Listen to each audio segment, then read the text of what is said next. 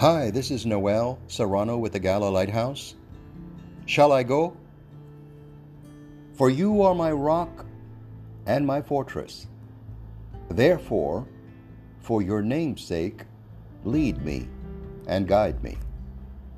Psalm 31 3. Think of all the places you have to go on an average day. Literally. You arise in the morning and go to the shower, then to the kitchen, then to the closet to get dressed, then to work, then lunch, then to errands, then home.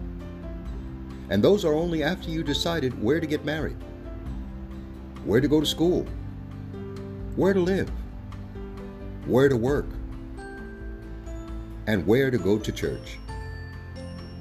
Now think about how many of those wheres you consulted God about before setting out.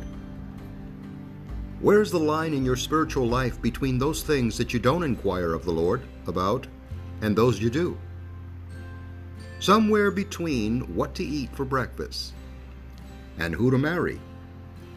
You cross that line, and it's probably different for every person. Think of it a different way.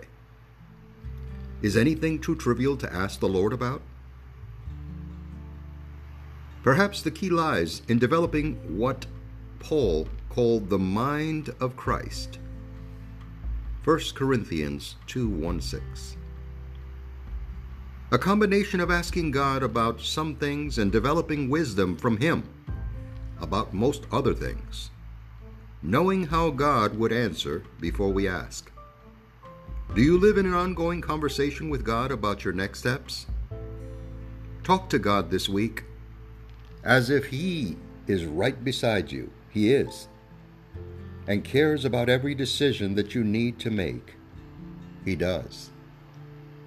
This is Noel Serrano with the Gala Lighthouse, and the following has been a presentation of the Gala Foundation.